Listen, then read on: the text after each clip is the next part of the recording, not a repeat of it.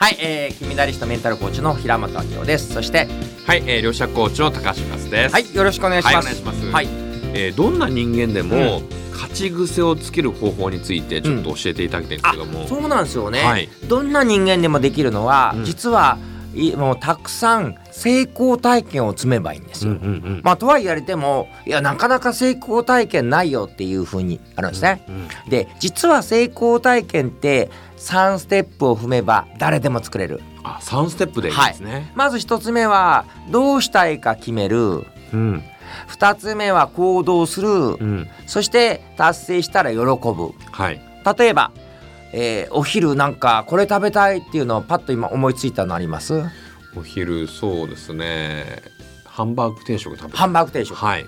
そしたらちょっとハンバーグ定食食べると決めてほしいんですねはい、ハンバーグ定食食べる。はい、決めました。そして、えー決めたらどっかレストランありますよあねりますね。そこに行き行くことできますか？そのレストランまでいけますね。行けますよね、はい。はいそうすると食べれますよね食べれます。食べれた時にはい。食べれま実現しました？はい。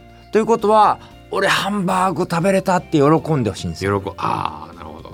つまり結局成功体験って、えー決めて思い通りになった感の積み上げなんですよね。うんその時になんかすごい大きい仕事をしないとダメだとか思っちゃいがちなんだけどハンバーグ食べたいと決めて行動して食べれた喉乾いて水飲みたい飲めたおしっこ行きたい。トイレ行けた、うん。こんな風に小さいことでいいので、うん。たくさんそうやって決めて行動達成感決めて行動達成感ってやってると勝ち癖がついて自信がついてくるんですよね。なるほど、うん。確かにそうですね、うん。もう自分がこれ決めたってもうとりあえずやっちゃう、やっちゃう。私もそうですね、うん。確かにそういう習慣ありますね。こう、うん。とりあえずやってみようと思ったらやっちゃって、達成感で、でまたやってみようって決めて、うん。でやって達成したっていうのを繰り返していくうちにだんだんこう自信がついてきた感じがしますね、そうすると今度は決めたんだけどやれないっていう場合もあるんですよね。はい。これも勝ち癖に変えられるんですよ。あそうなんですね。どうしたらいいと思います？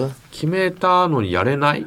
決めた例えばね、うん。えっ、となんか会社でこんな業績出したい決めましたと、うんうんうんまあ今期目標達成しませんでしたって次もあるわけですね、入りますね。どうしたらいいですか、